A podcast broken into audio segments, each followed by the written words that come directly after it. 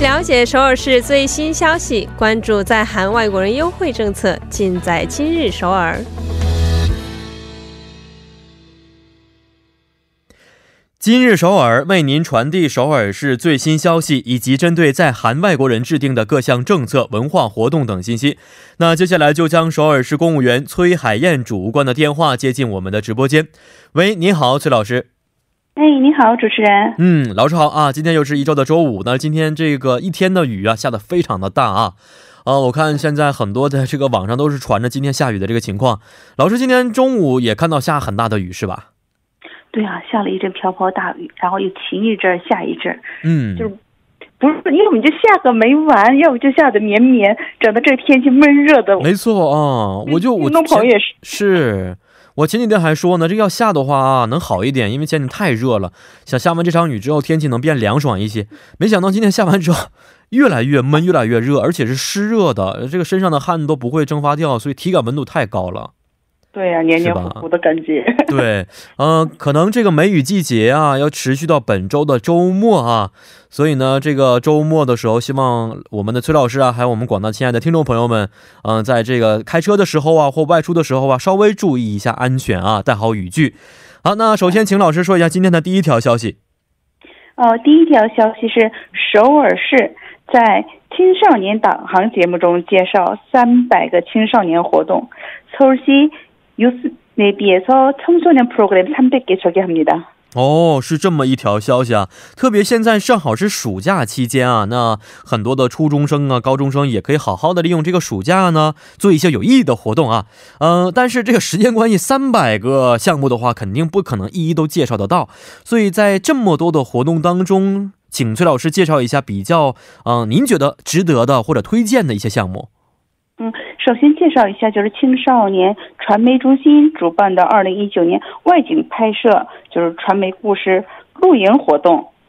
嗯，哦，这么一个露营的活动，确实，嗯、其实在这个亚洲的一些国家当中，露营活动、青少年露营活动还是很少的。但是我们知道，在欧美，他们在夏季的时候都会有夏令营等等的一些活动啊，年纪都是不限制的。所以这样的一些露营活动呢，会使得很多的小朋友啊，在通过这样的活动当中啊、培养很多的一种能力。那再想问一下老师啊，这个露营活动，我觉得呃，具体内容是什么样的呢？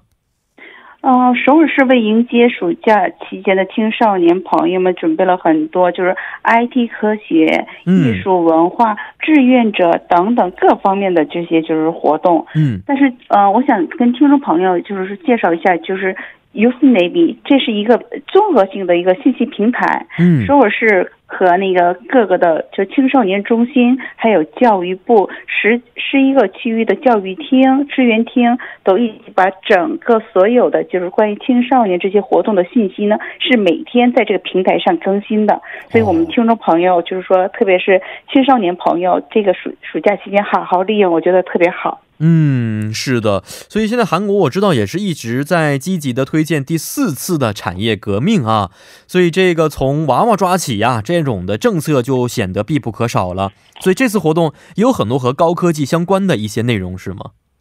对，嗯，刚才就是提到的，就是说 IT 产业的方面哦，这些方面的是。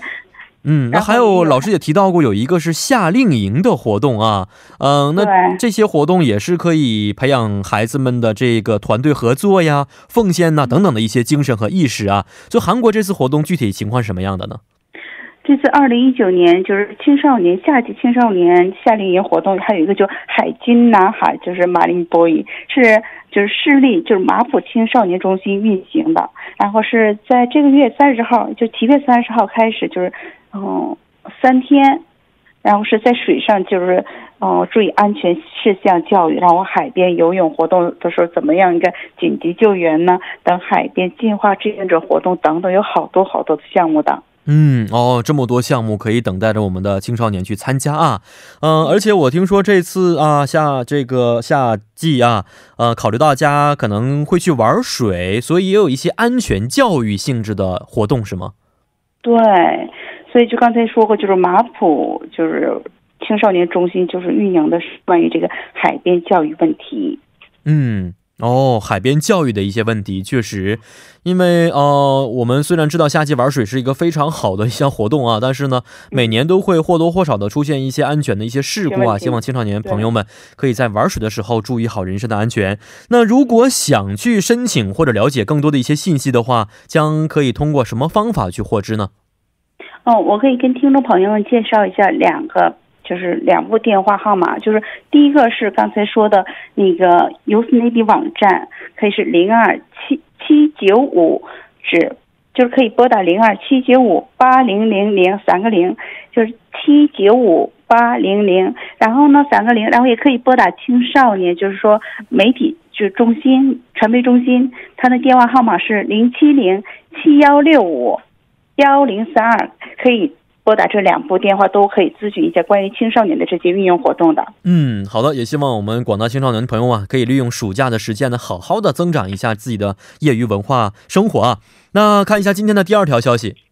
第二条消息是韩流电视剧中的 K 父的课堂料理课堂韩流电视剧哦。K food 啊，K food 的意思就是韩国料理，是不是？我看用英文 K 可能指的是 Korean，food 是料理，K food 韩国韩式料理的这样的课堂啊。哎，那请老师给我们具体介绍一下这个相关活动的内容。嗯，可以亲身体验制作韩国电视剧或者是综艺节目中出现的韩国料理的机会来了。就是我们可以用就是说一些韩式的素材制作韩国料理，感受美味的首尔。就是有些东西我们必须要记清楚的，就是时间是每周每个月的第一和第三的周四，嗯，就是第三的周四一十一点到十三点就开始，然后就是报名对象呢，所以来首尔的就是旅游的观光客人或者是外国居民是都可以的，它没有什么任何的限制，嗯，然后地点和内容呢，地点是大家要一定要记清楚，是在首尔市。中区东湖路三百三十号，那就是咱们坐地铁呢，可以坐二号、四号、五号线都可以，在东大门历史文化公园，就是那个站下车以后，从六号出口出去的话，也只有三分钟的时间的。嗯，哦，非常方便，而且这个地方很多游客都会经过的一个地方啊。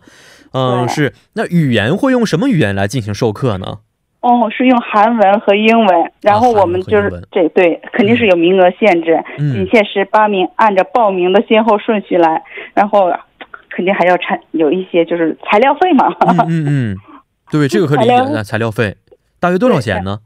两万韩元。两万韩元啊，那这个我觉得就是也还可以接受，可是学得到，还可以吃得到，是不是？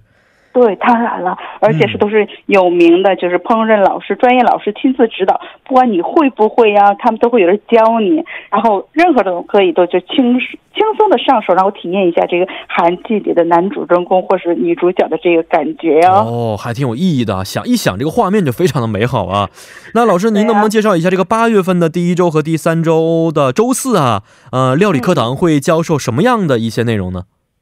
本周嗯这个月是以素食为主的，但是具体的就是因为它那个菜单目录很多，嗯，就是在这个时间有限，就是咱没有一没法一一介绍，但是必须就是说你就是选选那个课的时候一定要看一下这个菜单，因为有些还有过敏的现象或者健康状况有因素的话，我觉得应该